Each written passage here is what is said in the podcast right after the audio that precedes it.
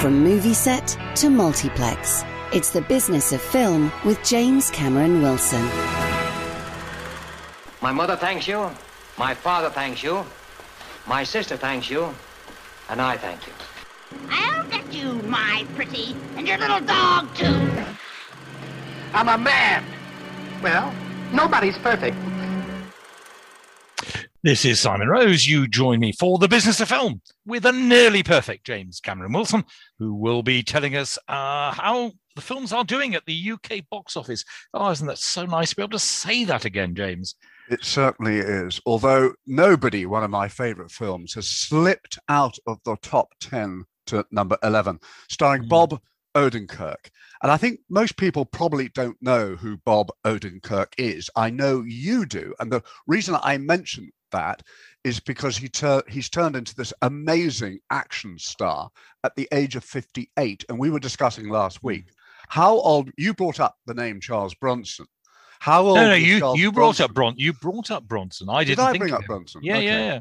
Well, you were wondering how old he was when he yes. started the Death Wish franchise. Yes. And we didn't get round to looking it up, but he was 52 when he started. Spring and, chicken compared to some of these action heroes now. Well, nowadays, yes, indeed. But back to the chart at hand, and it's very exciting. We have a new film at number one, which is a pandemic box office record with six million pounds, 14,000, including previews. A film called Fast and Furious 9, which is eclipsing the previous pandemic record achieved by Tenet with 3.8 million pounds, which is quite a difference. Yeah, and that yeah, six million pound figure at 594 screens is fewer than Peter Rabbit 2's, which came in at second place with 832,000 pounds. So F9, as it's known by the nerds, clocked up a 10,125 quid per screen average. This is looking very rosy, Simon.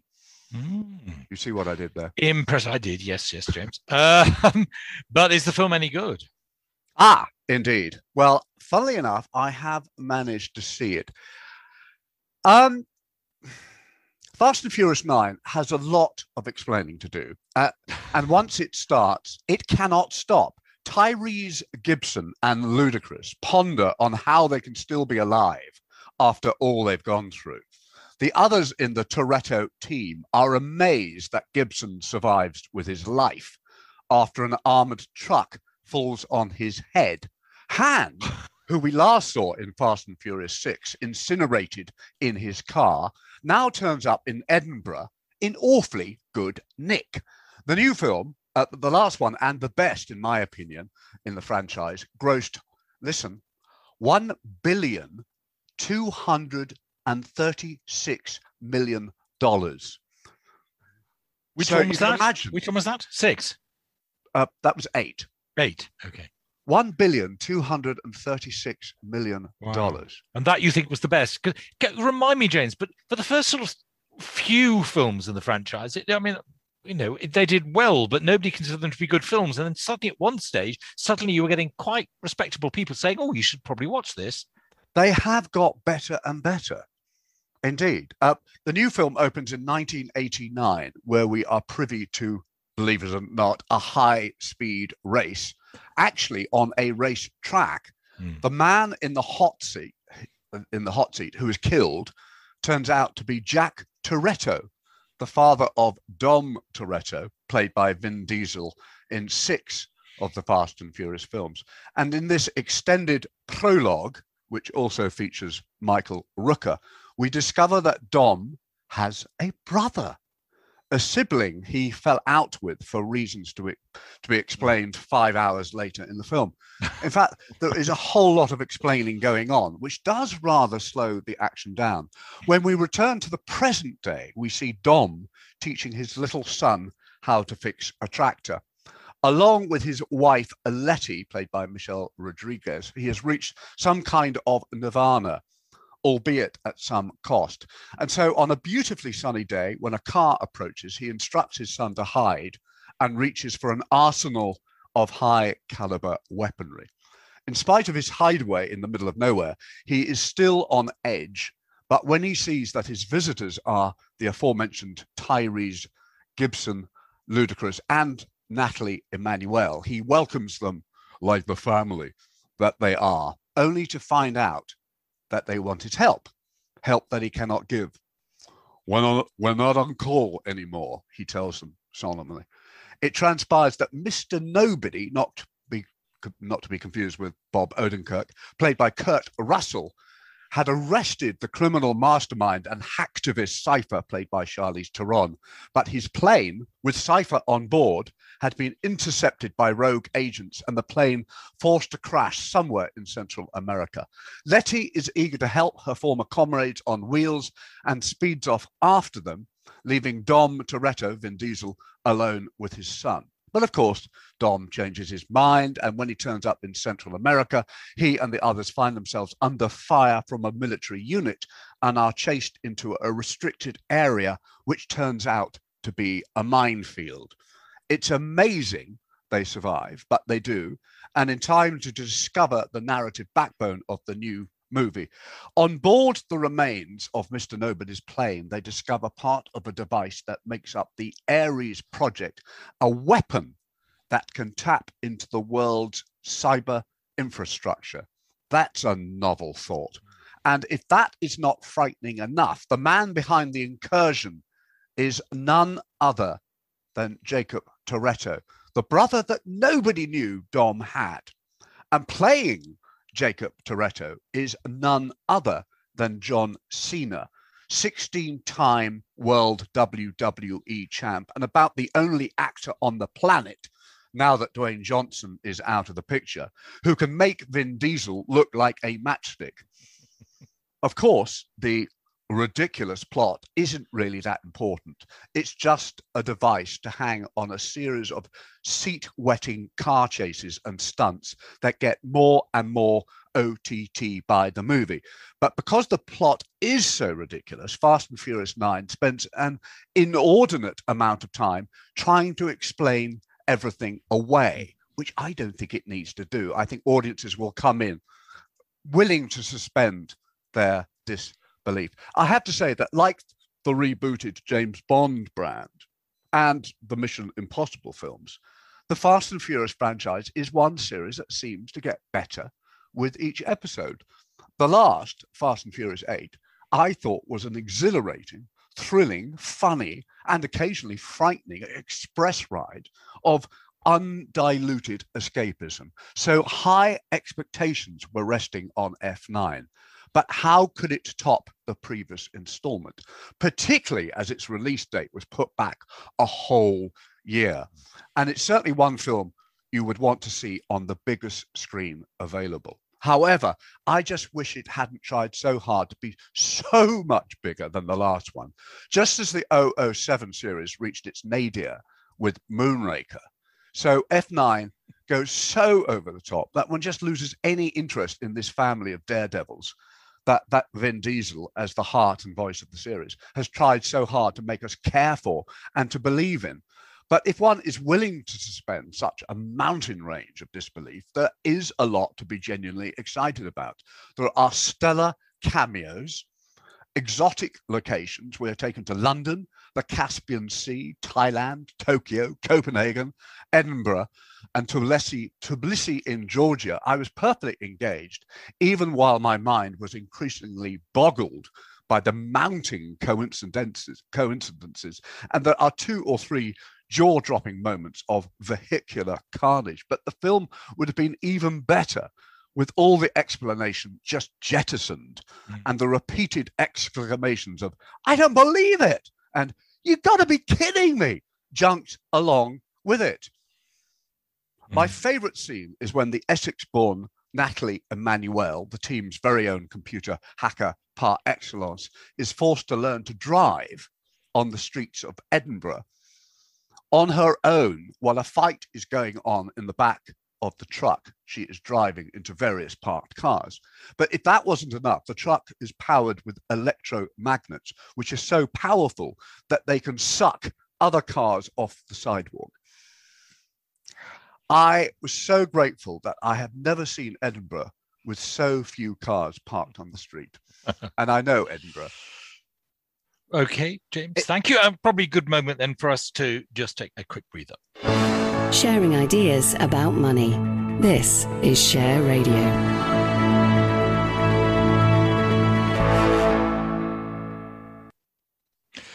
This is Simon Rose in conversation for the business of film with James Cameron Wilson on Share Radio. So, James, uh, where do we go now? It was Fast Well, and Furious s- nine. Wh- which is breaking box office, a mm. pandemic box office record. So we'll rattle down the rest of the chart with Peter Rabbit 2, which was at 2 last week, is at 2 this week, down 26% with a total of 16.4 million pounds. At number 3 we've got In the Heights, which was at 3, it's still at 3, down 36% with a total of 2.4 million pounds. A Quiet Place Part 2 has not moved either. It's still at number 4 with a total of 9.6 million. Cruella is at number 5, which was at number 5 last week. Number 6 is ah, we have a change. The Mhm. Hitman's Wife's Bodyguard, which I thought was dire, has dropped from first place to number 6 down a hefty 73%. So obviously people are listening to this program, which has a total of 2.6 million in the bank. The Conjuring, The Devil Made Me Do It is down 40%. And we have a new film at number eight called Supernova. Mm. I've been looking forward to watching this ever since I was sent the DVD Oh, last December, or maybe it was even November, but it's only being released now. I think Studio Canal, the distributor, was hoping to capitalize on the awards buzz and get serious bums on Mm. seats post lockdown. In the event, the film was overlooked at the Oscars and at other major ceremonies. And I think I can see why. But I do have to ask you, Simon, have you seen Supernova? Uh, I haven't. No, I've heard of it, and I keep hearing adverts for it on the radio. Okay. Well, on many levels, on many levels, it is such a highly commendable drama with superlative performances from Colin Firth and Stanley Tucci as a couple taking a road trip around the Lake District. At first, they do little but grumble at each other, with Stanley Tucci as a successful writer trying to navigate the roads with an old fashioned map on his lap, while Colin Firth, as a successful pianist, prefers more up to date technology. What's commendable about the film is that Firth and Tucci's sexuality is taken as a given and is never actually alluded to. They are a couple who just happen to be gay. Hmm. More problematic is that Colin Firth and Stanley Tucci are well known heterosexual actors. And I never got over the feeling that I was watching two familiar straight stars playing gay lovers. There was an enormous backlash against the joyous, witty, feel good musical, The Prom, which I loved. Uh, I, available rem- I remember you talking about it. Yes. well, available on Netflix because James Corden was a heterosexual actor playing a homosexual. But the film was all about tolerance, and all the other principals in the prom uh, were gay. And Corden is pretty camp himself. It didn't really bother me. It did, though, while watching Supernova.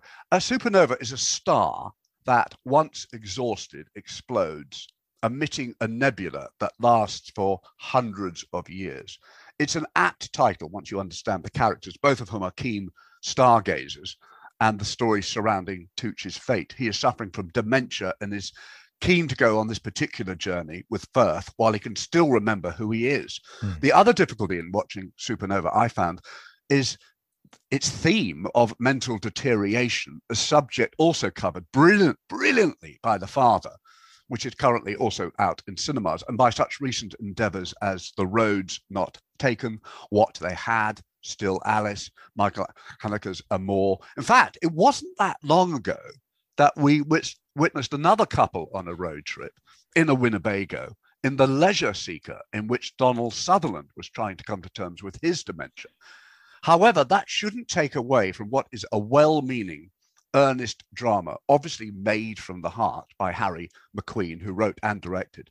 As far as I'm concerned, there should be just as many films dealing with Alzheimer's or whatever as there are films dealing with demonic possession, which are to a penny. Yeah. It's a very real issue and it needs to be addressed in different ways by the cinema as well as by television, the theatre, and on the written page.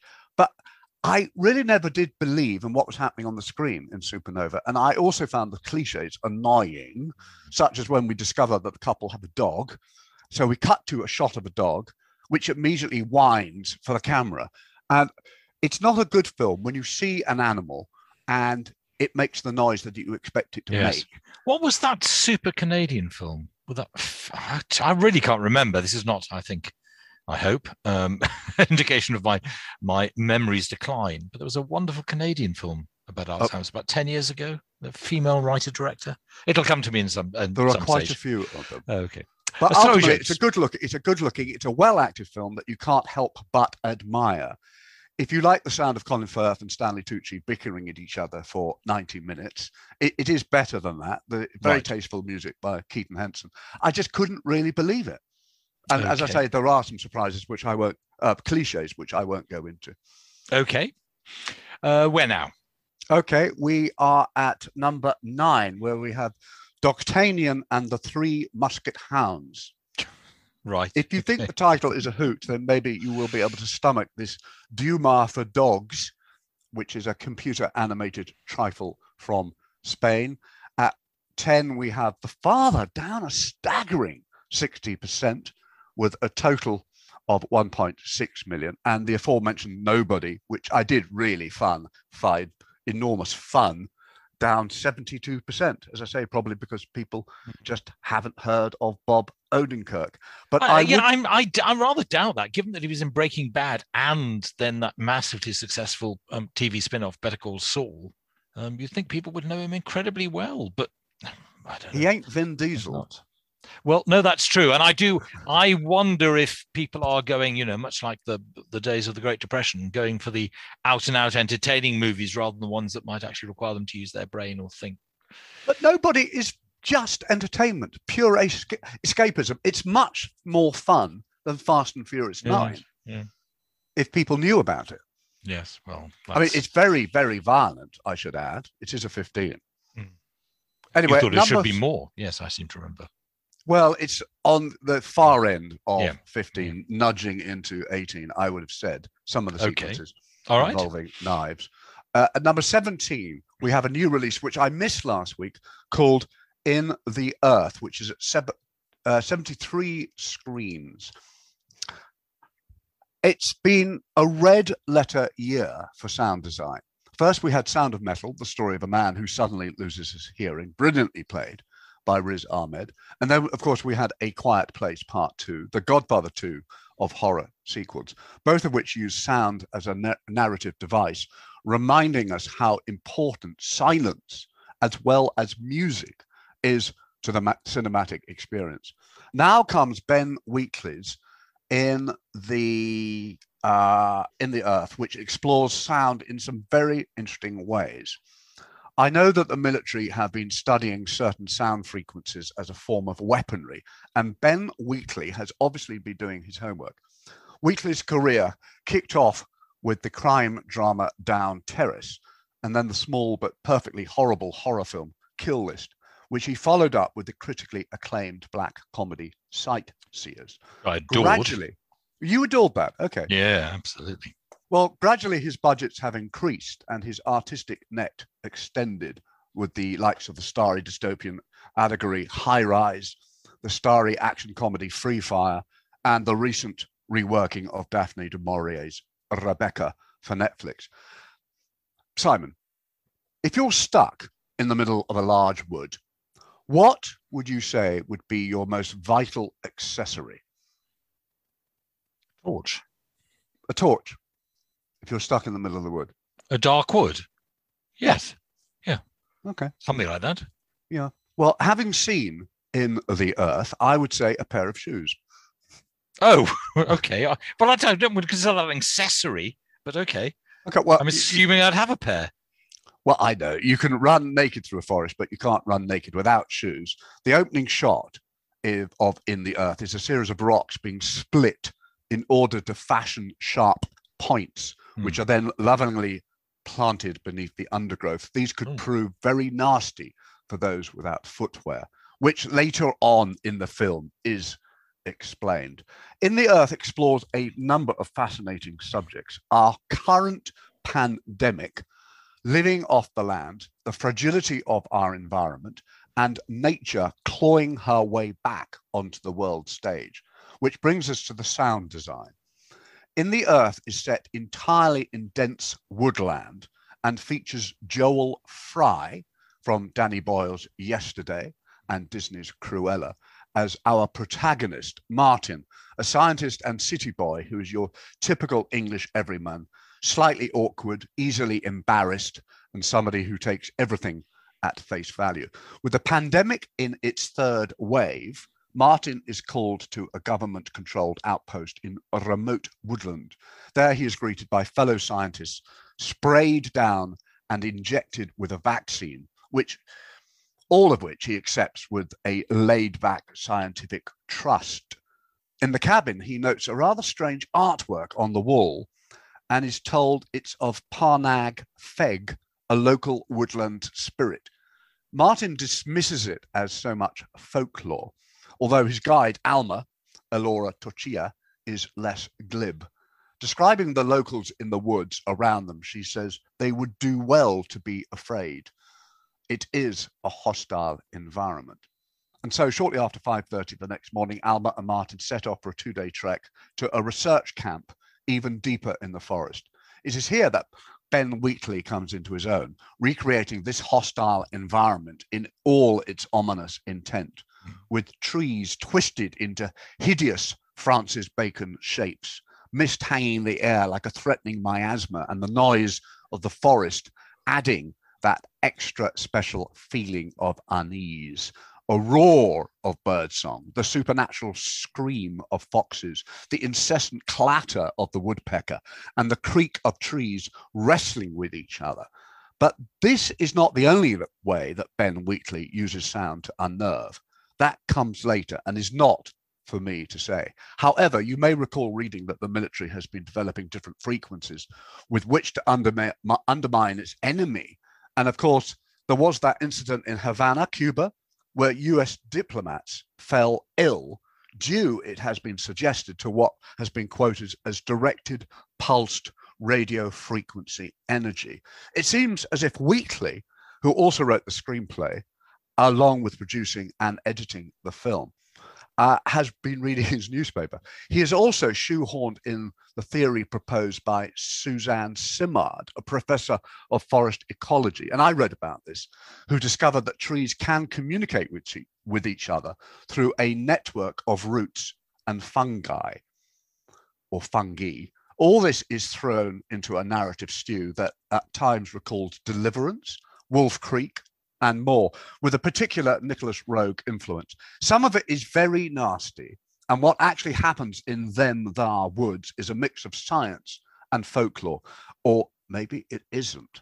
It is certainly not for the faint hearted. It's constantly intriguing and was all shot in 15 days during lockdown, which I think in itself is something of a feat. I was most intrigued to find out where the film was actually shot because this is a very big forest. I was surprised to learn that it was filmed on the Culden Faw estate, just outside Henley on Thames. but that's the magic of cinema for you. It's very gripping and it's very original. James, thank you very much. That's In the Earth. We also discussed Supernova and Fast and Furious 9. James will be back with more uh, UK box office at the same time next week. Well, a, a boy's best friend is his mother. Easy, miss. I've got you. You, you've got me. Who's got you? I am not an animal. Where the devil are my slippers?